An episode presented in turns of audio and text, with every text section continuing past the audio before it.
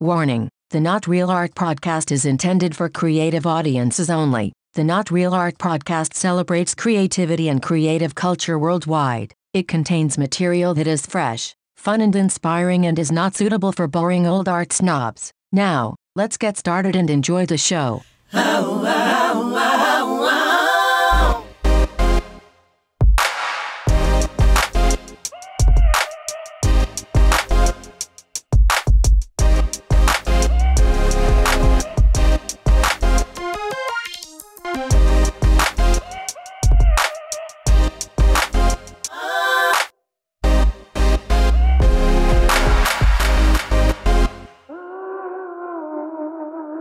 Greetings and salutations, my creative brothers and sisters. Welcome to the Not Real Art Podcast, where we celebrate creative culture and the artists who make it. I'm your host, Sourdough, coming to you from Crewest Studio in Los Angeles. Man, do we have a cool program for you all today. I have no doubt you will learn, grow, and be inspired by today's show.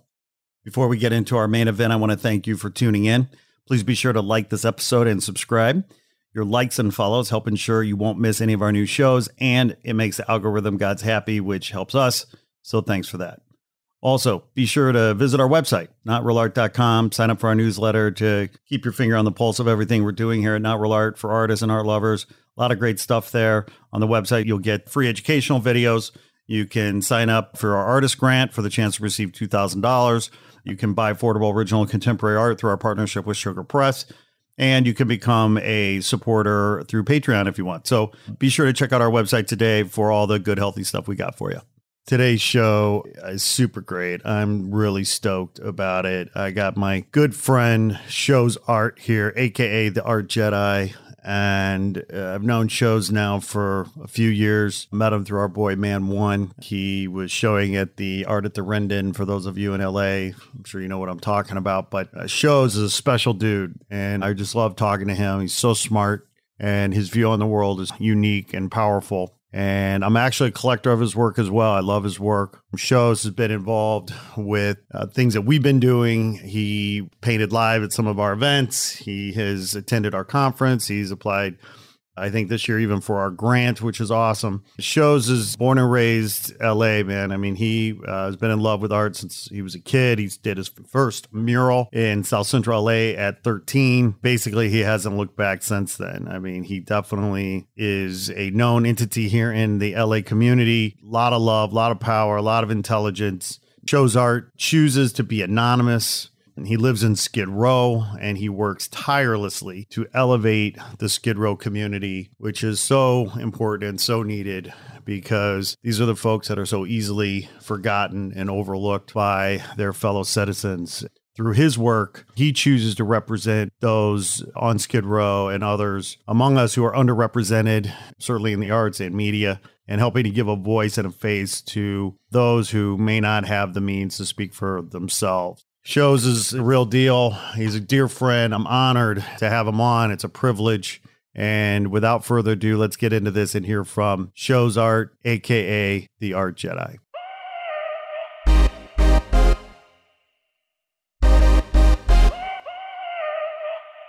ShowzArt, welcome to the Not Real Art podcast. Man, highly appreciate being here, man. Highly appreciate being here. Dude, I appreciate you being here, man. This is long overdue. Oh, man you know, for a while I was sitting there saying I need to get my stats up so I can start being interviewed with not real art. I mean, one thing I can say, you don't play favors.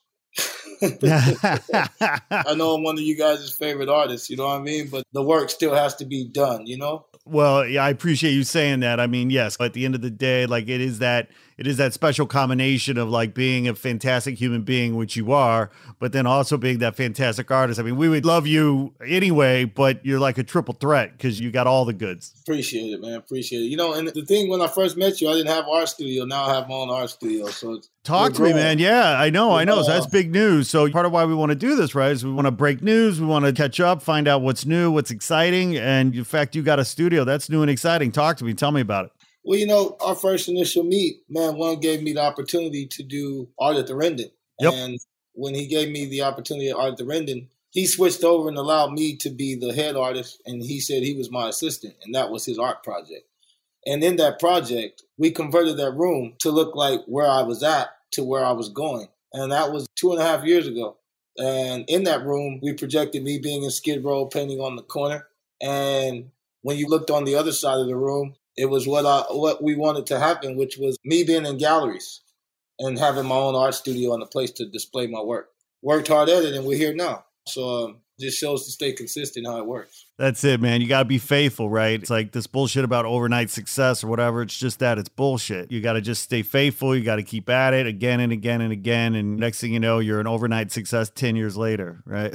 Yeah, yeah. It, it is an overnight thing, but you don't know what night it's going to be. Yeah, that's right. That's yeah. right. But uh, I tell you what, I love what I'm seeing because it looks like you got a big space. I see your work up on the walls, many lots of pieces. So, where exactly is your studio? Tell me about it. How big is it? Where you at? Uh, talk to me. Well, it's good, man. About 1,300 square feet. Nice. In the art district, right over the 4th Street Bridge. Nice. Not far from my Skid Row community. Access for the Skid Row community to come in and get some time in to uh, have room for them to do their art. Yep. We just built the recording studio. That's what you see in the background with all that stuff right there. That's the installation and all that stuff. Because we built the recording studio right here where we're at. Here's the steps to go up the recording studio. Nice. Right. So we have the recording studio here so we can also do music, audio. Yeah. And a podcast. Yep. It just worked out perfect, man. I'm right over in the art district, right? Boyle Heights and Art District. Right, right, right. Well, man, I mean, I love what I'm hearing because, I mean, basically, it sounds like what you're creating there is a multi use, kind of multidisciplinary space for all kinds of artists, creatives, creators to come in and create with you. Well, yeah, I mean, that's how it got created for me. I wanted to do what Man One did for me allow a space for other artists that don't have the space to be seen. That's how I got my chance with Man One. That's actually how I got a chance in this studio period. Uh, someone else gave me a shot to paint live during their session. And I just feel that that's how it was created for me. I think I should be a person that just keep that going on. Yeah, man, that's beautiful, right? I mean, that sense of responsibility to pay it forward, pay it back, that spirit of gratitude. Uh, it's always been prevalent in you. And so I'm not surprised at all to hear this. Although I wonder if Man One knows. I look forward to him finding that out because that's a beautiful full circle kind of story there. I think he knows. When I first, my first week here, we had an interview to do for uh, is it called The Boyle? Okay. Yeah, I'm a not sure. Magazine or a newspaper in Boyle Heights. Okay. I know it's a paper about authentic culture and art in Boyle Heights, and I can't remember the actual newspaper. But I did my first interview here with Man One. Nice. He's actually my first newspaper article and interview and all that was done here with Man One, and so he knows about it. Great. Okay. Cool. Cool. So you've been in there a minute. Like, when did you move in? When did you find the space? It's going on two years. It was the 19th of July, 2019. July. Okay. Yeah, because I think the last time I saw you, I was trying to think about that. I know I saw you at the brewery, right? When I picked yeah. up my piece, when I got, because I'm a ShowzArt collector myself. Yeah, yeah. And so that's where you were working out of the brewery at that time. So you must have gotten that space, you know, not too long after that. Yeah, you know what? That's the thing the lady that I work out of her studio, uh, Cinda Valiant, she's my oil paint instructor and mentor with oil painting.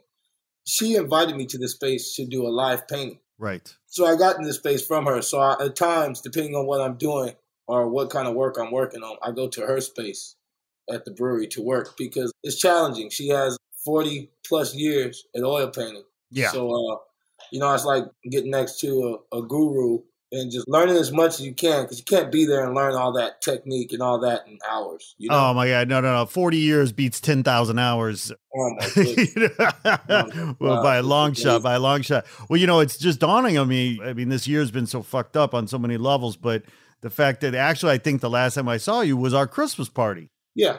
Because I, we had the holiday party, which was a great, great night, and fun was had by all. Holiday cheer was had, and then a couple months later, all hell breaks loose. I haven't seen you since the holiday party, but man, it is so great to see you now. So, for the listeners who actually don't know your story, break it down for us a little bit. I mean, because obviously being in a studio for any artist is special, but for you in particular, it's extra special. So, share your story with our listeners.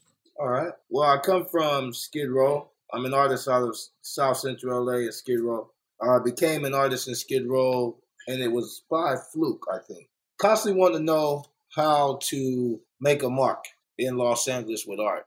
Skid Row was the area that really needed beautification. I found that they allowed graffiti art to stand, and it took a while for them to come cover it. I had to figure out a way how could I connect with those in the community without the police thinking that I was also a dealer myself. So the thing to do was to it was like being in school. First thing I would do would be drawing or something that fashion, and then whoever's interested in what I was doing would come and ask the questions. What am I doing? How could I get involved? So it became a icebreaker in Skid Row, and I started to see that we had a lot of artists in Skid Row alone. And it's an area, it's like Skid Row right now is homesteading. It's a ground that really hasn't been, in certain areas, hasn't been founded. It's known for mental health, it's known for drugs, it's known for hookers, it's not known for art. So it left a real big opportunity for me to be known as an artist because art isn't seen in that area. So it was a lot of blank walls, but it has a lot of graffiti. So my thing was, okay, I can cover these walls with some kind of art. But my thing is, at the time, I really didn't have utensils to do murals. So I had to find what was around in the community to start painting with. And people in the community knew I did art. So when they would be out recycling, their whole thing was to find supplies for me. They knew they could get money out of me if they brought me supplies because I buy the art supplies. Yeah. I started to be known as the artist in Skid Row because people were like, hey, you know, the artist, he'll buy those cans. People started to know me as the artist in Skid Row to where now it gave me utensils. It probably wasn't the utensils I needed to paint on the walls, but at least it was utensils for me to be able to paint, period, to make product. Right. And like those pallets in the back, yeah. They come from people recycling. And then I pay three bucks to five dollars for the pallet, depending on how the size. Uh, a lot of times I would give six bucks for the pallet. They're only giving two dollars or maybe three dollars. So a person's making double up for me. So it's actually employing someone in Skid Row to go out and hustle to make some money, and now I can make money. So I saw it as a double whammy because now I'm employing someone. Someone's hustle has now been employed, and it's giving me something to where I can make some money. And then when I make money, it allows me to be able to pay more for my product and buy more from who's actually going out to hustle to get the pallets or um, to hustle to bring me old canvases. A lot of times they bring on new canvases, canvases that are just thrown out because they've gotten damaged as far as dirty, or they do so much hustling, they get gifts from some of the neighbors around because you don't believe how many people really make a relationship with someone if you just speak with them. So a lot of our neighbors are really great friends with some of the people that stay in lofts and own businesses to where they get gifts at times. And I'm one of the first people whenever art comes up to where they're bringing me their art supplies. So that's kind of how it happened for me in Skid Row as being the artist in Skid Row, of being known for the artist in Skid Row, and then organizing, just working with certain people in the community as far as General Jeff and, and uh, Manuel Benito Campito. They want to help the artists in Skid Row have a name and a place to display their art. So they're really big on pushing the artists in the area. And whenever anyone from someone else comes into the area to do art, they're really big on pushing them to collaborate with the artists that are already in Skid Row. What years are we talking about? If you take us back, what year is this that you're well, talking about? What years? I came into Skid Row and started doing my artwork in 2009. I think my first mural in Skid Row was 2005. Okay. 2004 was probably my first mural in Skid Row, and it was working with Skid Row Housing Trust. I got a, my first job doing spoken word three days a mm-hmm. week and art classes on Friday, and it was just a space so people could come in and just express themselves. You could get on the microphone and cuss someone out.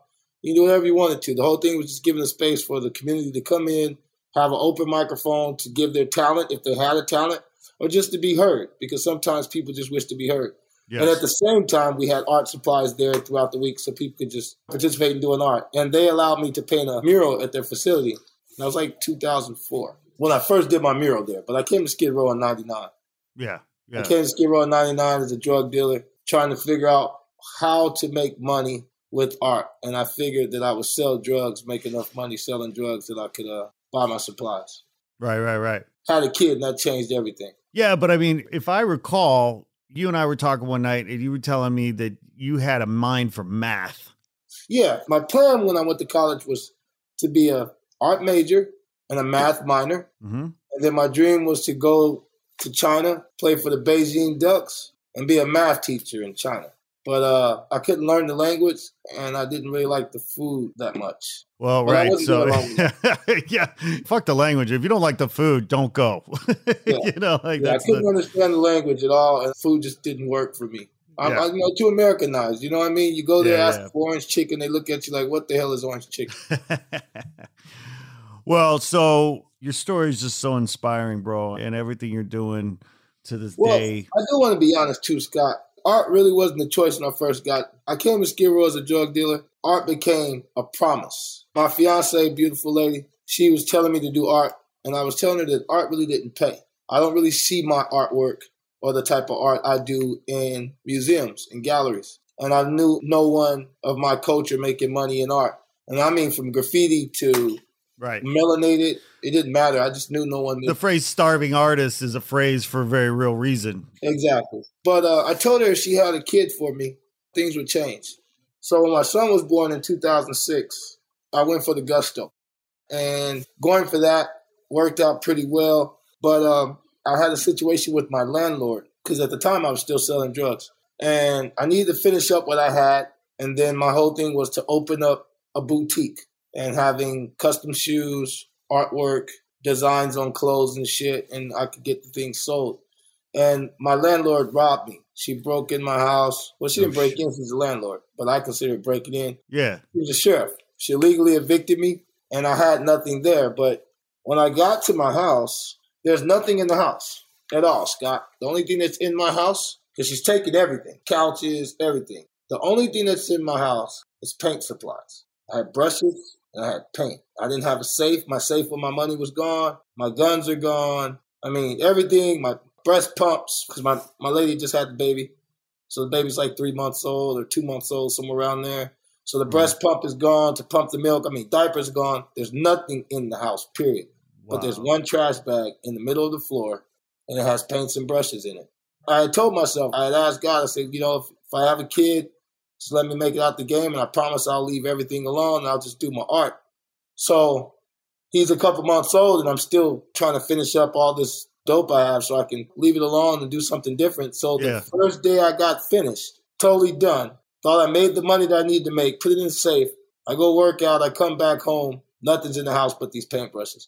And I saw it as a sign of God or the energy, however anyone wants to see yeah, it. Yeah. Saying, are you going? The universe was telling you yeah, something. Are you yeah. going to stick with what you said you're going to do? Whew. That's how it got started. It was like I said what I was going to do, and if I had the kid, the kid was healthy, and the lady stayed with me, then I'd attack this art. So that's how we got into this whole art. The universe is holding you accountable. Holding me accountable, brother. So I've been sticking with it since. And my son's 15 now. Well, I was going to say, I was going to ask, I was say, shout out to your son. How old is he, and what's his name? His name is Artiste. Artiste, shout out Artis. Yeah, yeah, and he's 15 now? Is he uh, is he tall like you? He's taller than me now. He's about to be six three. yeah, at 15, man. It's amazing, man. I'm blessed. I'm blessed. And the thing is crazy. I got a call today from him. He wants to sign up to play basketball. That shocked me. And then he's been talking about doing some artwork. So it's two things I've been really wanting to do that he's been talking to me about lately. So it's like, okay, I mean, I guess something's finally setting in.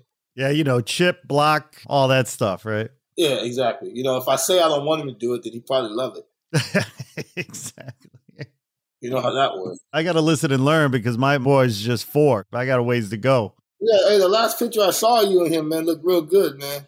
Oh, thank you, brother. Thank you. Yeah, he's he looks like awesome. you're doing a great job. He looks happy. Uh, thank you. Yeah, you know, you're just trying to keep him healthy and keep him sane, right? I mean, that's it. You know, the crazy part about it, Scott, like that picture that's in the background of me right now with the guy tying the shoes of his son. I've been telling my son for so long when he grows up that once he gets a certain age, he's just a little melanated kid. Excuse my language. He's just a little nigga walking around. He's just a little black kid. And no one's going to know his age because he's so tall. But when I was saying this, I didn't know that we would have this pandemic and we'd be wearing masks so you really can't see his face. And now I'm more nervous than ever because you really can't see his face now. He stands just as tall as me and before, at least you could see his face. Now you can't. So with this George Floyd thing going on, and I mean, it's never stopped. It's crazy. It's been 30 years since the Rodney King riot. February 25th made 30 years. And we're still talking about this shit, and cops are still getting off to this day.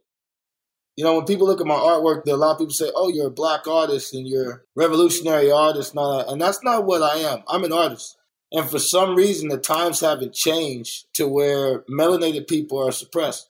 So my artwork is expressing the times. This is a time that never has stopped. So I mean, I would love to paint roses and I would love to paint flowers, and you know, I'm paid to do that when I'm doing murals and stuff like that. But when it comes to just my artwork that I'm putting out, there's a fire that needs to be put out, and if I don't project it in my artwork, then people don't know it exists. So I've been doing this pandemic artwork. I've been doing this what they want to call it, this Black Lives Matter, this We Are the People. Because I'm not really on the Black Lives Matter. I think all lives matter. I understand there's a certain culture that's been suppressed right now, but I think if we quit separating everything and make it just one, then some things will stop. My projection to my kids is always let them know that they're more than being black, not allowing themselves to box themselves so they can hopefully see more and see what more that's offered than just what's in the neighborhoods and just what's in a script with being black. And then at the same time, letting them not hold on to the past because the past doesn't make them who they are. I'm not saying I'm not teaching them what's going on and where we come from and what's being done and what's been said. But my main thing is letting them know that it's about their history. What do they want to write and what do they want to be written?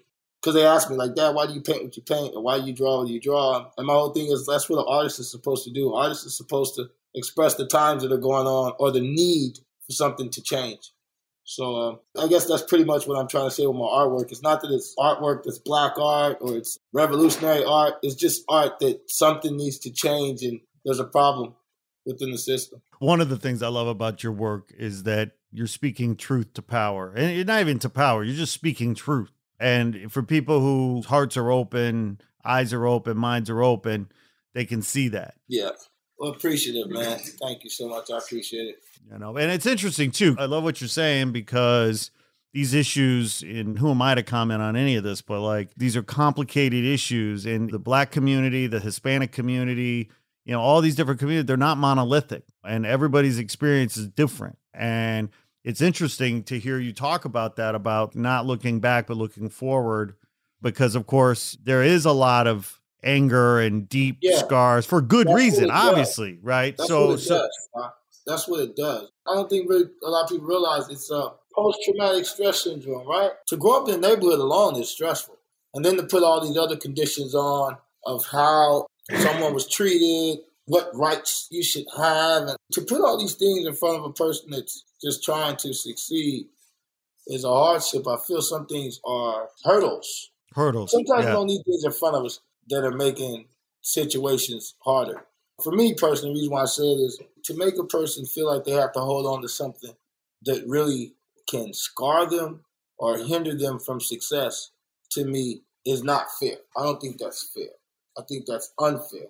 And the reason why I say that, when I think about growing up, I played real cool with everyone.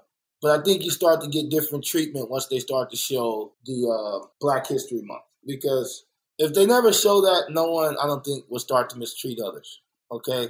They don't show the Holocaust every year. I don't even remember seeing the Holocaust in school. I remember them talking about it, but I really don't remember seeing videos about it. They might show some pictures, but they don't show video of the Holocaust. But when it comes to Black History Month, you get videos, you get pictures, you get all kind of stuff, and you get it for 13 years for a whole month.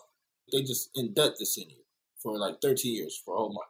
And then when you leave school and you're at home, you know, your parents, black and proud, this and that, this and this date within your race, stay strong, you know, so you get all this put on you and you get all this fuel.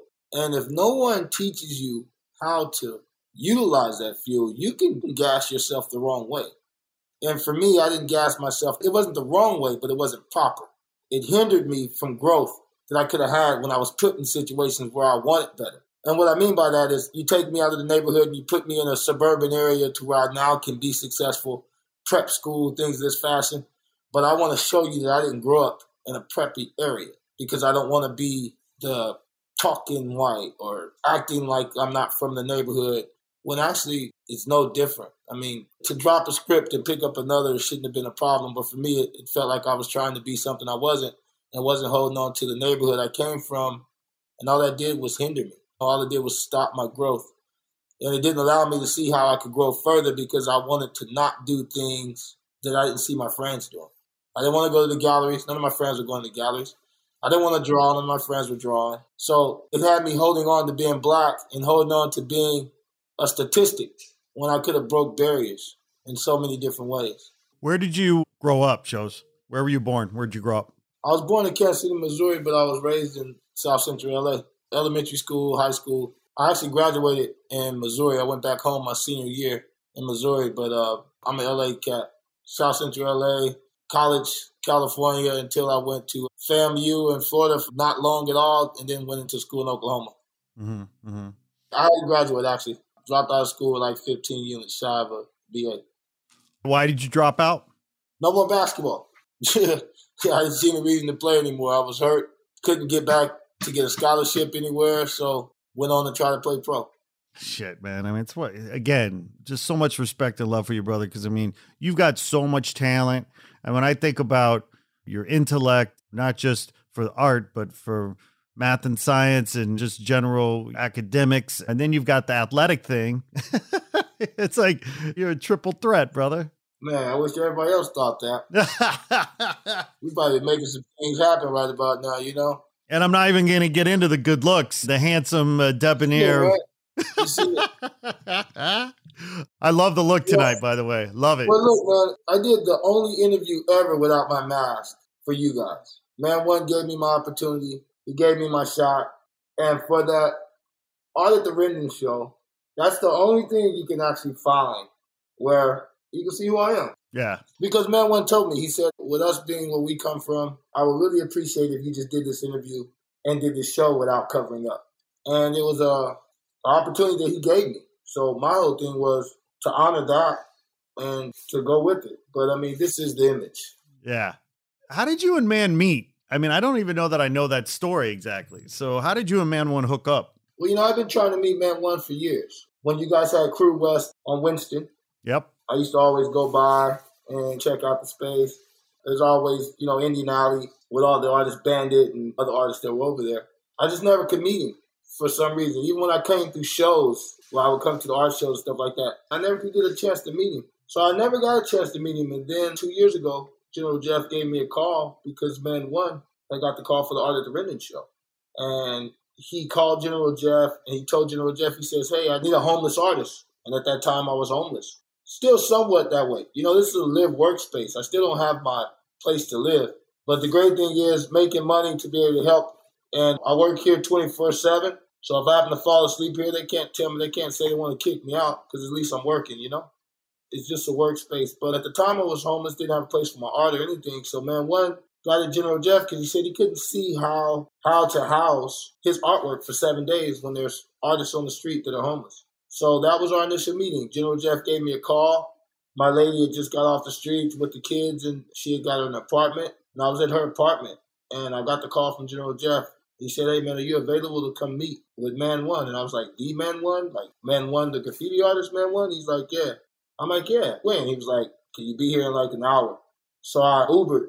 I Ubered there to make it there in less than 45 minutes. And that's how we met. We met at Catch 21. And the crazy part about it, five months before I met Man One, you know, he did that book, the children's book. Children's book, the yeah. DJ. So he's going around to all these conferences and he's in Texas at a conference and it's a lady that's a principal for this school, junior high school, and she's sitting at the table with Man One, and he says he's a graffiti artist in Los Angeles, and she asked him, "Does he know me?" She's like, "Hey, do you know this artist?" You know, he's like, "No, I don't know. I've never met him before." And she's like, "Well, he works in Skid Row and all this."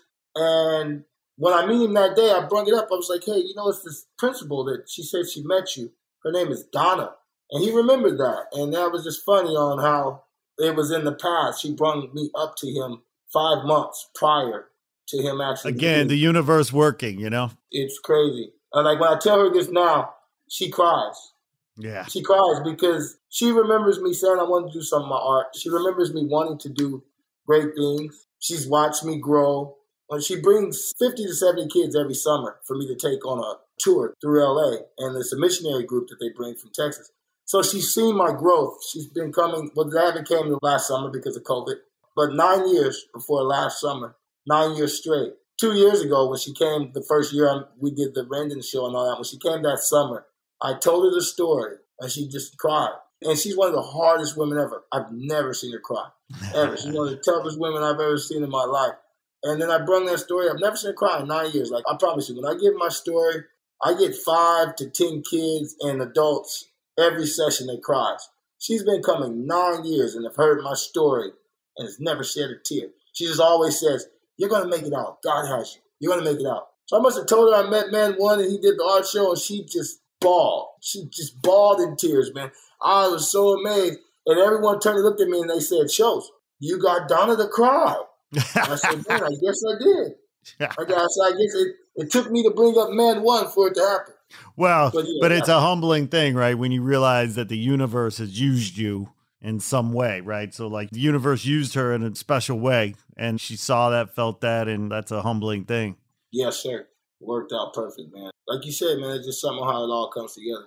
Yeah, man. What's the song? We are beings living in a spiritual world. Yeah, that's why I don't like my face being shown. It's not me doing the artwork. It's just I did it. I actually produced it. Someone else probably was thinking it. It's just in the universe. Well, you're a conduit, right? You're a vessel. You're a channel. Yeah, exactly. Just a channel. That's it. I think if we all realize that we're just channels to this energy, we probably do better. We wouldn't try to own everything. I agree, man. I agree because I mean, there's something about a certain number of people in this world, or a certain kind of people in this world, or whatever, that have dominion, or they want to manipulate, or they want to control, or they want to own, or they want to just exploit, or whatever. And it's like, man, no, man, we're here to serve. We're here just to live with gratitude and appreciation. I mean, I guess that's the yin yang of it all, you know? I don't know. Yeah, you're right about that. That's just the yin yang of it all. I mean, I the light and the dark, the positive and the negative. I mean, maybe that's how it all balances out. Yeah. But I mean, for me, like that's why for me, I've always just artists throughout my whole life, and my roots are in music. So musicians first, but then eventually visual artists and even designers or just dancers. I mean, just whatever artists that you're talking about. To me, on a certain level, there's how shall we say, like angels among us. I mean, if they're tapped in, if they really want to be that channel, for those of us who lost our religion a long time ago, and to each their own, everybody's on their own spiritual journey. But yeah. for people like me who lost our religion a long time ago, it's like, well, where do I find God? Where do I get fed?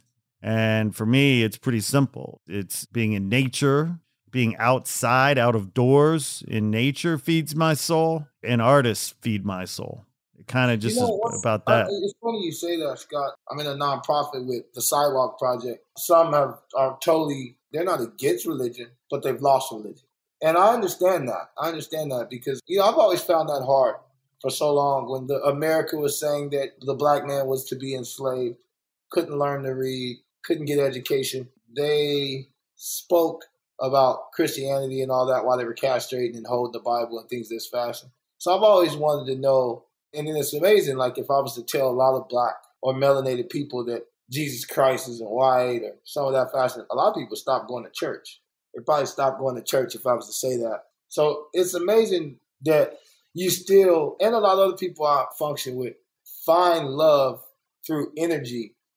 And you don't need a God or someone's prophet for you to project the love that you wish to receive.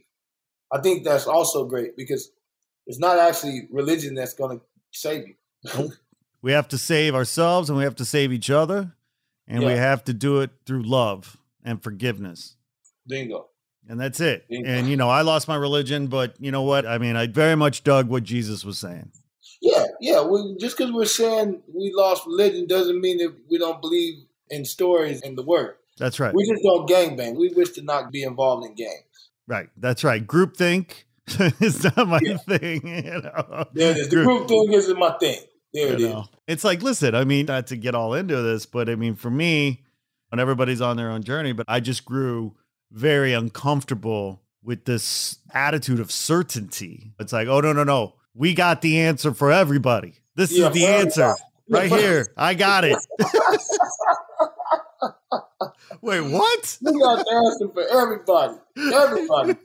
Yeah. Oh, you do. Wow, you're a really special person. You got the answer for all humanity the answer. The only one. the only one. Yes. This is the only one. And you got it? Woo. Boy, let me give you some money. that's what I'm talking about. That's what I'm talking about. You got the answer for everybody. That, and you hit that one on the nose. So, and that's true, man, because everybody's custom, man. Yes. Everybody's custom. You know, I just had to tell my son this the other day. Like, for me to constantly get into it with him, where he's an artist, he's free spirit. He's not built the way these schools are designed for him to be programmed. Right. That's not how he learns. And the school wants me to beat it in him. And I'm not going to do that. And then they want me to have an argument with him and punish him. And they're not telling me that, but they want me to discipline him for the grades that he's not bringing home that they think he should have. They want you to back them up. Basically. One thing I got to realize is shit. He's 15, man. He has four more years of this shit. So do I want to ruin my son's life? Not even that. Do I want to ruin my relationship with my son for four more years that really doesn't fucking matter for the rest of his life? Because I mean, shit, my grandfather had a third grade education.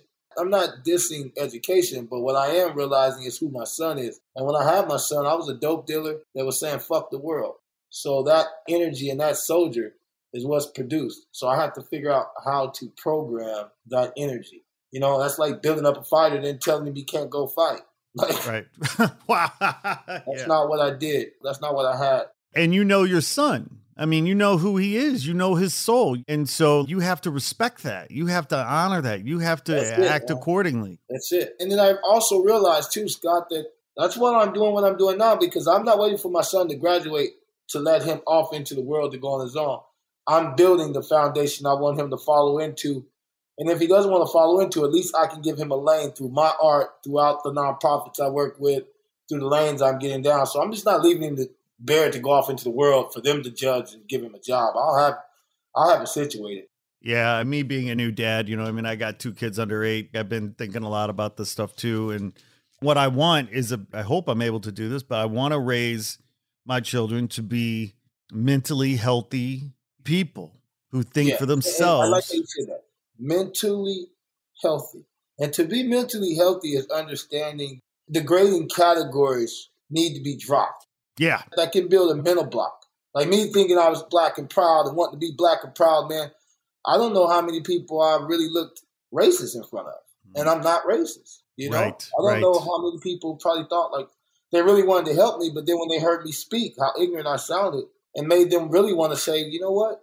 I'm gonna let him figure this out on his own. And it hurts me now to know that that I don't want to change anything in where I'm at in life. I don't want to change anything because I love my kids, I love my lady I'm with and all this, but you know, there was a time when I was in a place in my life to where, yeah, if you're not black, I'm not dating you. Because I felt I was feeling less of my culture. Because I've always heard light skin's prettier, mixed kids are better. And I held on to that so long, it's so hard that I realized I'm born in America, I'm mixed. You know, and I put that condition on me so hard, and I realized that I'm mixed. I mean, I could have went to school and paid half of my tuition just because I have more than 16% Indian in me. So I mean, like I'm holding on to things that just didn't need. I didn't need to hold on to. To this day, I just feel the growth I've had since I haven't. I'm proud to be a human, and I'm not proud to be black. I'm just proud to be a human. A friend of mine told me something real heavy because I have to watch how I say it because a lot of people have died to honor being my culture. So I don't want a person to be like, "Oh, you're degrading it," or "You just paint all that shit because you're faking it." That's not what I'm saying. My thing is, a friend of mine told me. He says, I don't have a problem with a person in their color.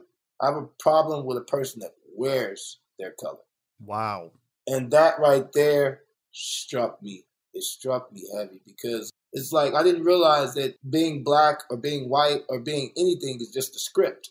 Just a script. That's why people will see Bill Clinton like, oh yeah, he's black, he's down, because he has the script. Mm. Or I could see some kid that didn't grow up where I grew up at. He grew up in the suburbs. When I see him, I'm like, he's not black. He ain't no nigga. He didn't grow up where I grew up at. He don't speak the way I speak. He don't listen to the music I listen to. That means he didn't have my script.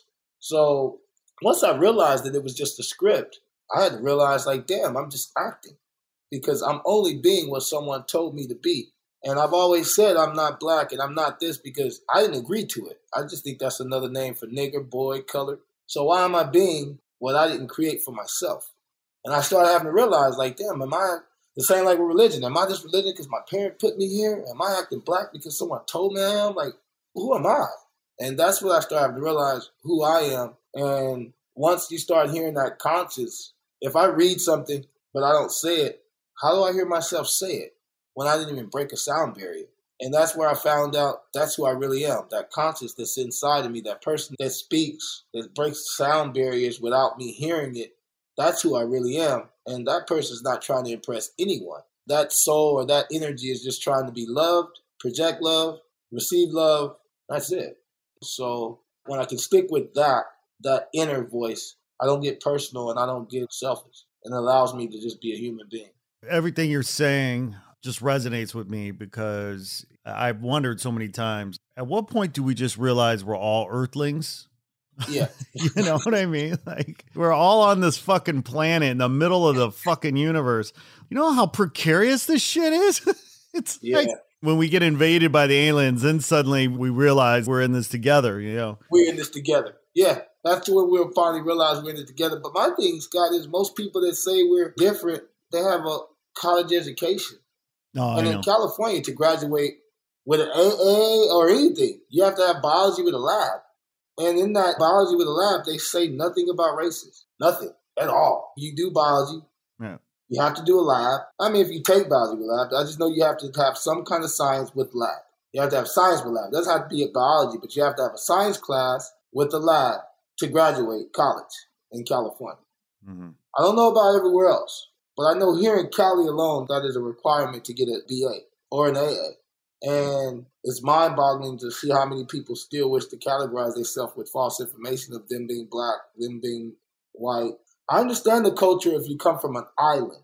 I'm Belizean, I'm Caribbean, I'm from Mexico. I'm going to get that. I'll take that all day. I'm Brazilian, I'm Irish. I'll take that all day. But when it comes to a person because of their shade, trying to hold on to a race, I don't get that with them being college graduates.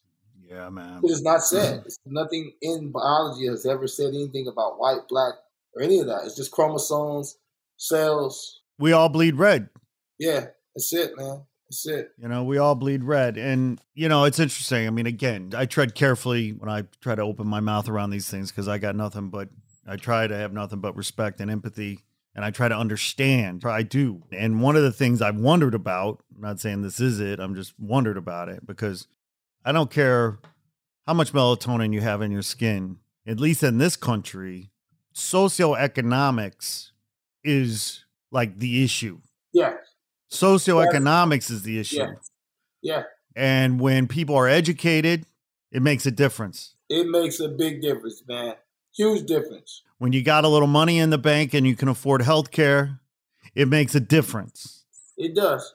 It does. I mean, I can't see these things affecting LeBron James because one thing, one reason why I say that is he just didn't grow himself. He made sure he groomed everyone around him also to be a stud and to take care of their own narrative, to be their own narrative of their story. And that right there, it makes it kind of hard to penetrate him in the fashions that most people can penetrate people and knock them down. Like everyone around him, he's grown up with. And he's helped them the way they've helped him become who he is. So I think it's more so like what you and Man One have done, what I'm doing with myself. When you build a great community around yourself and uh, great family, great community, it's hard to fall. I can't see myself going back to a tent with the support that I have now. And it's not even that I have to be more accountable for my actions and all that because more people are looking at me. It's not even that. I'm the same person. I'm still doing the same work. It's just a different feeling, man. I don't know. I feel like I got the world behind me to help me do what I'm doing. And I think that's why they want the separation thing. That's why they want these categories because if we can get a person to be alone or feel alone, then that's when you got them.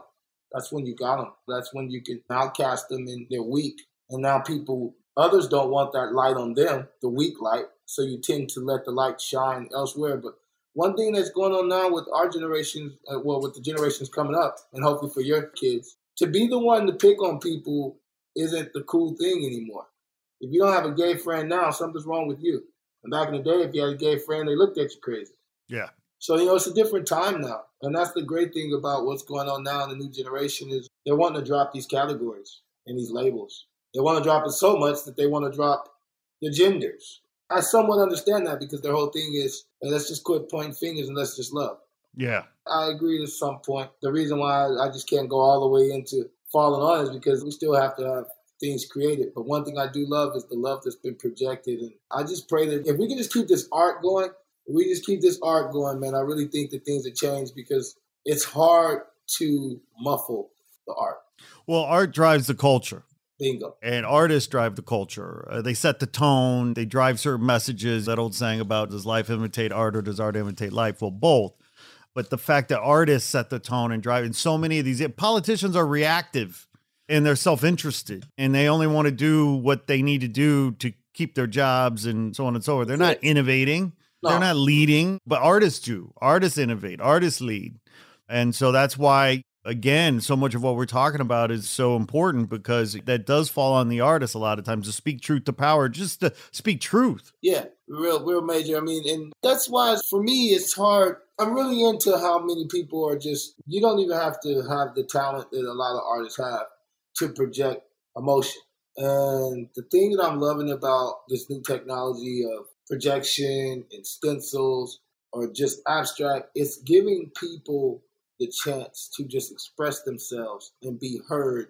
And some people need this therapy. Yeah, man. Well, listen, I mean, Emerson years ago said, I think it was Emerson or Thoreau said, most people live lives of quiet desperation. That was what, 100 years ago, 80 years? I, don't, I don't know when it was, you know? So, I mean, the point is, is that yes, people do need to express themselves because I feel like on a certain level, we're all, we're all hurting or we all have issues or we all feel alone or we're scared or we think we're alone or whatever it is and the opportunity to be heard, as you've said, to express yourself, be heard, but also to commune and to have discourse. This is what's missing. I mean, shit, these fucking phones, man. They phones have brought people close together, farther apart, and while they bring people farther apart, closer together. And you know, I'm True. sorry, anything that's going to be a wedge in my community and in my neighborhood is a problem. And these fucking phones are a wedge. Yeah. But what would you do without it, though? I think. Well, I'm not. that's it. That's what I'm know? saying. I mean, we love them, but I mean, you know, the thing about thing about it, though, of course, is you know, those of us of a certain age, right? Like we remember the way it used to be, and so True. I feel like we have a balance in a way. I mean, we still struggle. I mean, I'm still on this thing too fucking much, but at least I know the way it was and the way it should be, and so I think we can strike a balance a little bit better. But these kids that were, you know, and are born digital and they're raised, yeah, you know, on these fucking. Yeah, it's too much. You know, everything in moderation, including moderation, but it's too much. Very I true. mean, anything, I'm sorry, but anything that mitigates or dilutes my humanity or humanity is a problem. If technology enhanced and enriched humanity and made us better humans, great. I'm all for that technology. But any well, technology that makes human beings redundant or atomizes our humanity, that's a problem. Well, that's the thing, Scott. The, we monetize what we're supposed to do right? We come from a time to where that's not all we had. So it doesn't eat our time up like that. And we utilize it like how we're on this now. Yeah. You know? Right. We utilize right. it for what it's for. Like my Instagram, I sell my work. Yeah. You know? Right. My Instagram was my web page for years. My Facebook, I don't really work my Facebook. My Facebook is just there for family to notice me and to see me. Right, right. But my social media is strictly for business. Right. It's a tool. It's a tool. It's a tool. And one thing my you know my lady always says it, and you're always in that. But one thing she does know, she's like, of course. I mean, that's how you make your money. And so people say internet's bad, the web is this, the web. It's like money. It's like guns. Yeah, they are, unless you know the proper way to use them. That's right. I mean, anything could be healthy or unhealthy, and knowing how to use those things, and it's so important. I mean, education is so important around these things and discipline and i mean it, it again it gets back to kind of like it takes a village you know? You can't you can't defund education and and wonder why the kids are fucked up. Why we're having problems yeah exactly you know what i mean? You pull a string you know the sweater falls apart. All this shit it works together. It's supposed to anyway. So there's a lot of people out there you know they've heard you talk about life on skid row and where you come from and stuff. I mean you know, I think there's a lot of people out there that they wonder what it's like out there on the streets. Maybe they want to help, but maybe they're scared. You know, they don't know what to do. What do people need to know about homelessness? What do people need to know about life on the streets? And how can people really help? I think one major way that people could help is for us to decriminalize it, stop making it shameful because no one chooses it. No one chooses to be on the street. No one chooses to be outcast. I think one major way that people can help it is to first off decriminalize it and to stop making it shameful. If we would start calling people our neighbors instead of homeless, our neighbors on the street, you know, because everyone's our neighbor. God said, love thy neighbor, or the book says, love thy neighbor. So, I mean, the whole thing is you don't want to make a person feel bad for the positioning. they're. That's like always seeing someone say, hey, that, that fat kid over there. Who wants that greeting? Hey, you know, Johnny, the fat kid? And Johnny might love being fat, love eating cake and all that, but he didn't ask you to call him fat. So, I think if we could find a different way of, of addressing the condition, it is a problem. But it's a problem that most people can't handle and they can't change it themselves. So it's a condition, like a mental health condition. You can't change it like that. So I think if we as individuals and as human beings, first off, to start considering these people as your neighbors, as your neighbor. Would you help your neighbor if your neighbor is in need? Or would you check on your neighbor if your neighbor is in need? The difference is this person just does not have walls. And since they don't have walls, that means they're on their front porch. So why not speak? Or why not greet? Or make sure that you acknowledge them? If we can just acknowledge that the people on the street are our neighbors, I think that would be a great start for um, people to drop whatever stigmas they have or whatever fears they have. Because a lot of times we love our neighbor. We're excited in our new neighborhood to meet our neighbors. If we can just start seeing people as our neighbors, then the energy will be given to you for you to pass everything else that you're looking at and just love the person that you're talking to. That would be a great start. I mean, that alone would just help clear some air. And then another thing, take time to start reading about harm reduction because we're decriminalizing those that are mentally ill and that are medicating to run from their problems. So if you can read up on harm reduction, you'll start to see why people get involved into drugs or get into harm reduction. It might key you into seeing some of the symptoms that drive people into that mental state that sooner or later causes homelessness. So those are just two things. Those are two things that, that are simple. Those are two just small, simple things because, you know, bringing the lunch and all that, that helps. And coming down the skid rows, God loves you all that, it always helps. But to get some understanding, I think, if you call someone your neighbor, that now allows you to want to project a certain kind of love. I love what you're saying, and it's so powerful. And only somebody who knows the deal could speak to this so eloquently and so thoughtfully and powerfully. Because basically, what you've talked about was shifting your perception, your perception yeah. of yeah, what it perception. is. If we could just change how we've been taught. Yeah. Because it hasn't worked so far, right? Right. I mean, it hasn't worked so far. With everything that's been done, hasn't really worked again, you know, we all are on our journeys and what have you. I mean, for me, myself, and I, anytime I I see my neighbor and I think about their situation, I realize that there, by the grace of God, go I. I mean, it could be anybody, you know. And I mean, part of what I think the biggest mistake that people make is they think it, that it can't happen to them. This is like COVID. Yeah, it doesn't matter; it'll hit anybody. Yeah, exactly. I feel like we're so arrogant sometimes. I think, oh, it can't be me. It won't be me. Bullshit. Nobody gives a shit about you. Shit can happen to anybody again, you know, we all have our experiences. I mean, one of the things that opened my eyes, I mean, I was in college years ago. I was living in Chicago and I was walking home from class one night down Michigan Avenue. It was a late class, so I don't know, it was like nine or 10 o'clock at night or whatever. And this homeless dude walks up to me and asks me if I have a smoke. I said, Well, I don't smoke cigarettes, but I got a joint. Yeah. Because I happen to have a joint on me. One of my favorite things to do was to always smoke a joint as I walked home.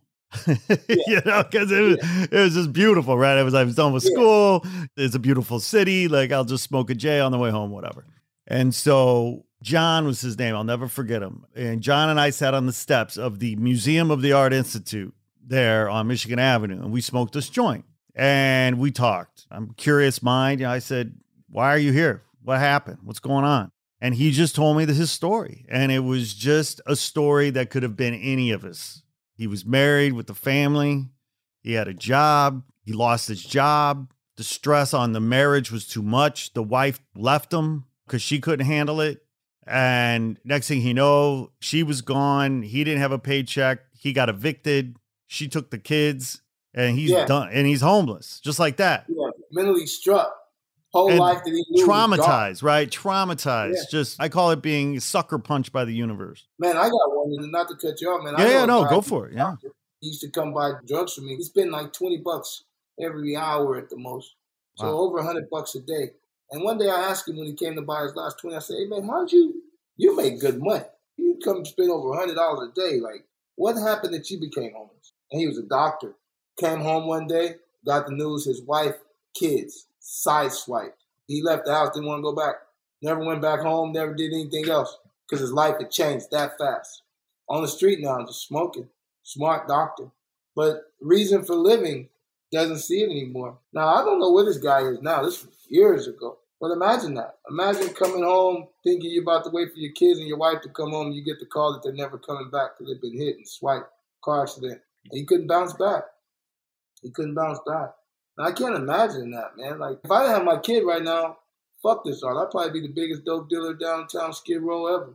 Because I already know that, I mean, look, they let these cops off again, man. These cops just got off again. Regardless of what I do, I'm in a world where I still haven't been written in the Constitution as not being cattle. While they're sitting here talking about Black Lives Matter and all this equality shit, nobody's written the Constitution and rewritten that shit. Still written in the Constitution is property. Still got to vote for rights. My kids, the only reason that makes me say, I got to give better, I got to do better, I got to be here for them. But if I don't have kids, man, I'll be saying, fuck the world. I'm going to get what I can get because that's what they do to, to society anyway. They get what they can get out of us. But I'm just glad I have my kid, man, because I don't think that way. Like I said, yeah. I mean, but listen, this culture, and Man and I talk about this a lot because Latino culture, Hispanic culture, Mexican culture specifically, they respect family. They yeah. respect their parents and their grandparents. You know, they look Whoa. after each other. But generally speaking, in America, getting older is not a virtue. It's about being young it's about being rich. And this idea of looking after family and your children is secondary almost. You yeah. know, it's funny. I'll read um, the Wall Street Journal for business, obviously, but they always have like those obituaries, and it's always some titan of industry or some rich CEO who's died. And they're writing about all their accomplishments. And I always think to myself, they're talking about how great this person was and all the shit they did. I always think to myself, I wonder what their kids think about them.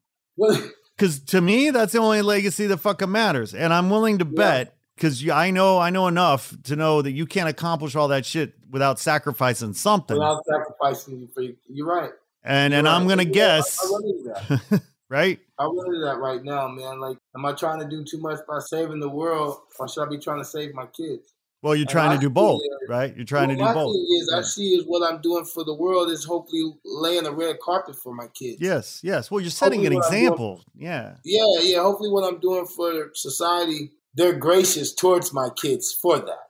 Like they haven't killed King's kids, Martin Luther King's kids. They haven't had to march, nothing. They haven't went to jail. Nobody's killed them. We don't even need them to say nothing, and they're still okay. I would hope that I could open some doors for my kids and make things happen just because people are like, man, your father was a good person. Here's an opportunity. What we end up doing, whether we realize it or not, it seems to me, is demonstrating our values. And our kids, we transfer our values to our kids. We show at least our kids like what we find to be important, what our values are. And that's it. That's all there is. And you might think that you're transferring certain values, but your actions are different. Then the kids pick up on that, you know. So yeah. You're demonstrating a certain set of values to your kids and your actions match your values. So that's integrity, right? Yeah. I just told my son that there's some things that I want him to have more. He has confidence. I need him to have that confidence out of this world. Confidence I need him to have. But I need him to have more integrity. And I asked him, did he know what integrity meant? And he said no. And I said, that's doing the right things when no one's watching. That's what I need you to get better at is your integrity, and I need you to be a leader. You need to learn how to lead. And that's what I told him, you already got the courage thing down, but if you can get your integrity up, and if you can learn to be a leader, yeah, you'll be all right. So that's what I'm focusing on right now with my son, man, because integrity is a big thing. Are you doing the right thing when no one's looking? And that is the best way to describe it, because that's what it is. That sense of honor to yourself and to the world. Well, yeah, I mean, because we have purpose, man. And one thing that I've been following on and I've been really holding on to a lot is it's always better to have purpose than a career or a job because you'll be considered more valuable if you're in your purpose. Huge point you're making right now. Huge point. What's your purpose? What is your purpose? And that's the thing, man. Like, I don't think a lot of people realize their purpose. We get so sidetracked with these labels that we quit being a human being even though these trees have labels, like like I always look at the trees, Scott. We're here in California. These trees, they're domestic, right? Well, except the palm tree, which is, but yeah. yes, yes. I mean, if you're talking about indigenous, well, hold on. I don't think any of them actually, because all this is desert, right? Yeah, Southern California definitely desert. It's yeah. all desert. So all yeah. these trees are basically brown here. Yeah, probably. Yeah, yeah, yeah. Right. If you're not a succulent, you're probably yeah, right. That's right. right. exactly. That's so right. We'll we'll yeah. Just, if you're not a succulent, fuck you. Get it. yeah, you're not a succulent, you're from here, right? So you're a foreigner. Yeah. All right. So that means all these trees that are here now, they're not from this land, but they still stay in their purpose. Like the trees that come from the Midwest, when fall comes, they still change autumn colors. Yep. The weather's not even changing, but those trees still change the colors of autumn. They still shed, they blossom again. So regardless of where they're placed, they know their purpose. And I don't think us as humans, even though wherever we're placed, we, we tend to lose our purpose. We want to be the star. We want to be the square. And when you're a circle, you're supposed to be a circle. You can't be something else. And that's the problem we're having as human beings. We don't know purpose. We get placed in situations that we don't know our purpose. You know, I love this metaphor of the tree. I'm gonna because as I'm thinking about it, what's dawning on me too is that the purpose of the tree, right? At the end of the day, it creates oxygen, right? Keep going. Right. so without trees, we don't have oxygen. So what else does it do, Scott? So the tree what is the purpose of the tree? The tree ultimately is is meant to feed us, to keep us alive, to keep us healthy, because it creates oxygen as well as maybe food or shelter for the animals and what have you.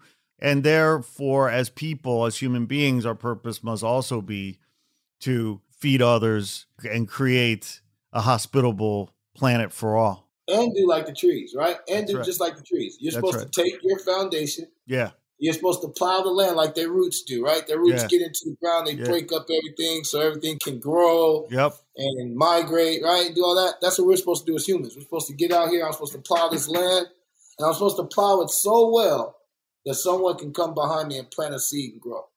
Yep. I just think that if we would focus on purpose, it'd be all right. Yeah, man. I mean, we worship so many false idols yeah. There's so many reasons for this. It's an insidious thing. That's why I hope people that are listening to this conversation, they're inspired to, if they're not paying attention, to wake up to the influences all around trying to distract us from what we're supposed to be and our purpose, right? This year, one of my goals this year, it wasn't even that I'm not a New Year's resolutions kind of guy, but anytime I have a birthday or anytime a new year turns around, I start thinking about, well, how do I want to grow this year? What do I want to learn? What do I want to do? And so yeah. this year, I decided that I would finally embrace meditation. Okay. And, you know, I flirted with meditation over the years, way back in high school. But at the end of the day, I just wasn't ready. It wasn't my thing, whatever. I knew it was cool and I knew it worked, but it just wasn't the right time for me. So, anyway, this year, for all kinds of reasons, I realized it was time. It was time for me to embrace meditation. And, you know, and I'm a neophyte, I'm a newbie, I'm just, just learning. But I mean, every day for the last four months, I've been studying and reading and learning and practicing and what have you. And one of the things that comes out of this, at least for me, is this idea that my purpose, really all of our purpose, is to stay centered. Stay centered. Yeah. That's the work, you know, because that's the work. That's, that's the work. The work to not allow someone to shift you right. move you in these little categories. That's right. That's the key that you said. And people would normally say a religion or some of that or this or that makes you centered. But the key is to just stay centered. Just stay centered, man. And what's going on in the outside doesn't have anything to do with what's going on in the inside. At you all. control what's no. on the inside. You can't control, you what's on the outside. It doesn't fucking matter. You control what's on the inside. Stay centered. Yeah. And I think that my little brother told me that one day, and I started seeing things different, and I started getting different results because I centered myself different to where what I'm seeing is totally different. So my path turned, surroundings changed. So it's about really being centered. I think that's the main focus on where it's at, staying centered. What allows me to stay centered is being free. The only time I'm ever free is when I'm painting. That's why I put the mask on because my whole thing is my profile and my identity of who I really am is never free. Mm. Never free. A felon, they want to call him black, a bunch of other stipulations, but this yeah. mask and this art, it's no ceiling, and, and it leaves me to still be free. Yes. Like you can't point at who this artist is, and and it allows me also to be at an art show and be able to hear what people have to say about the free spirited art with no comment coming back from me because it's not me. right. So it always works, man. And that's what made me say, you know what, I'm gonna always stay masked up because my thing was I'm only free when I'm painting. That's the only time when I have no judgment on me. Mm. I'm not worried about what anyone thinks. Even when I enter art contests and things of that fashion, I'm not even in it to win. And if I don't win, it doesn't mean I lost because the whole thing is I'm just trying to have it seen. I just want to be seen. I just need someone to see it. So even if they're offering an award or some kind of anything afterwards, that doesn't move me. What moves me is the opportunity to show. Yeah. Yeah. Seizing opportunities. That's the other thing too. I mean, how many people out there just let shit go by?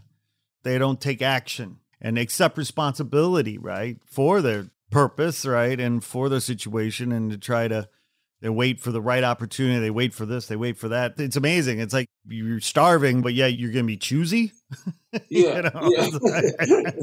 yeah, that's the. You're talking one thing, can't be choosy. Type, yeah. you know? Man, oh man.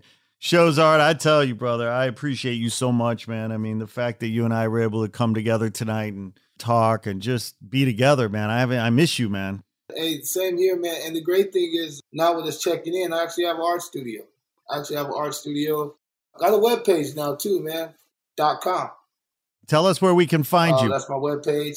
Or on IG, it's yeah, S H O W with a Z, by the way, people A-R-T. shows art. And then when it comes S H O W Z underscore S H O W Z A R T underscore. But yeah, you can go on the webpage showzart.com and I have prints up of what you see behind me and a couple other gifts that I think people will really be intrigued on. And then I think it would really be nice for people to know that whatever proceeds and I mean whatever you guys purchase, whenever anyone goes to my site, I take a portion of the proceeds and it goes back to the streets because my thing is how can I help create jobs with this artwork? So when I'm getting murals, I'm hiring people from the streets to help me with the murals. When it comes to you buying my art pieces, a lot of times it gives me money and funds to help those on the street because we're not getting as much funds now with COVID going on. So a lot of times people are needing extra funds. And I think that's how, well, I'm pretty sure that's how we're all being successful. We're all looking out for each other in our community. So uh, I just appreciate the opportunity, Scott. Not Real Art has always had my back since we've been introduced. I remember you guys giving me an opportunity to come to many of your events and being able to network with great people to help expand my network. I appreciate the opportunity, brother, so much. And we appreciate you, and it's your gift to us as much, if not more, than we might be to you. And boy, we look forward to going back and doing those events again, don't we? Yeah, man. Yes, you know, it's about time to come straight out of quarantine, man. We got to come out hard. You know? We thought we were throwing some good parties before. Just wait till the next one. man, man, that's one thing, man. Art has some of the best parties, man. That's one thing I can't wait to get back to those, man. Because it's about the people, right? And we got some good people coming to our events, right? You know what, man? That's an understatement. You got great people that come to your functions, man. Great people. So yeah, let's make that statement a great one instead of good people, man. And I really appreciate it, man. Looking forward to it again, man. This is going to be a real great year. Uh, Mad Dog 2020 was a it was a good year for me. A lot of people said 2020 was a bad year, but it was a great year for me, man. I, like I said, me coming from Skid Row, I'm constantly in a pandemic. Yeah, it's a constant pandemic. I'm not sure how many hepatitis C we've been through, bed bugs. It's just been so many different things when you come from that area that it's just just another one put on the list when they brought COVID. But to see the growth of how we're coming out of this and to understand that whoever has survived this, you're a winner. And shit, we've come out of this. So we can take it all, man. So it's going to be good to see how we're coming out, and I'm excited. Me too, brother. Me too. Love to you. Love to the family. Love to your son. All the time, man. Hey, I'm saluting out, Scott. I appreciate the opportunity, champ. Thank you so much. You going to come back and solve the world's problems with us again later on? man, I'm looking forward to it, man. Looking forward to it. Let me know when we can do this again. All right. And this time, now I kind of have figured out. I have the champ make sure we get on and we won't have those problems. Well, I'll tell you what. I appreciate you uh, working with me tonight to get on this platform. I mean, this high tech stuff sometimes is a it's a real pain, and this new platform we're testing out. Which actually, you know, now that we're using it, we're in it. It's pretty cool. It's pretty groovy. I'm liking what I'm seeing, but it was a bit painful tonight for us to try to get going. But I appreciate you hanging in there with me, brother. Well, no, man, I really appreciate the opportunity, man. This Not Real Art is going to be one of the biggest platforms in the world, man. So uh, I'm just glad to be a part of it while, while we're constantly. Oh, growing. man, from your mouth to God's ears, brother. I appreciate it. I mean, we're here to help artists tell their stories and promote their work. Artists have enough critics. They need more cheerleaders. We're cheerleaders. We're not critics. That's what we're about. But uh, you have a beautiful night, my friend, and can't wait to see you soon. Hey, signing off, man. Hey, not real art. You guys tune in. ShowzArt. Peace. Peace. Hey there. Thanks for tuning in. Please be sure to like this episode, write a review, and share with your friends on social. And if you haven't already done so, please press the subscribe button and follow us on Instagram at Not World.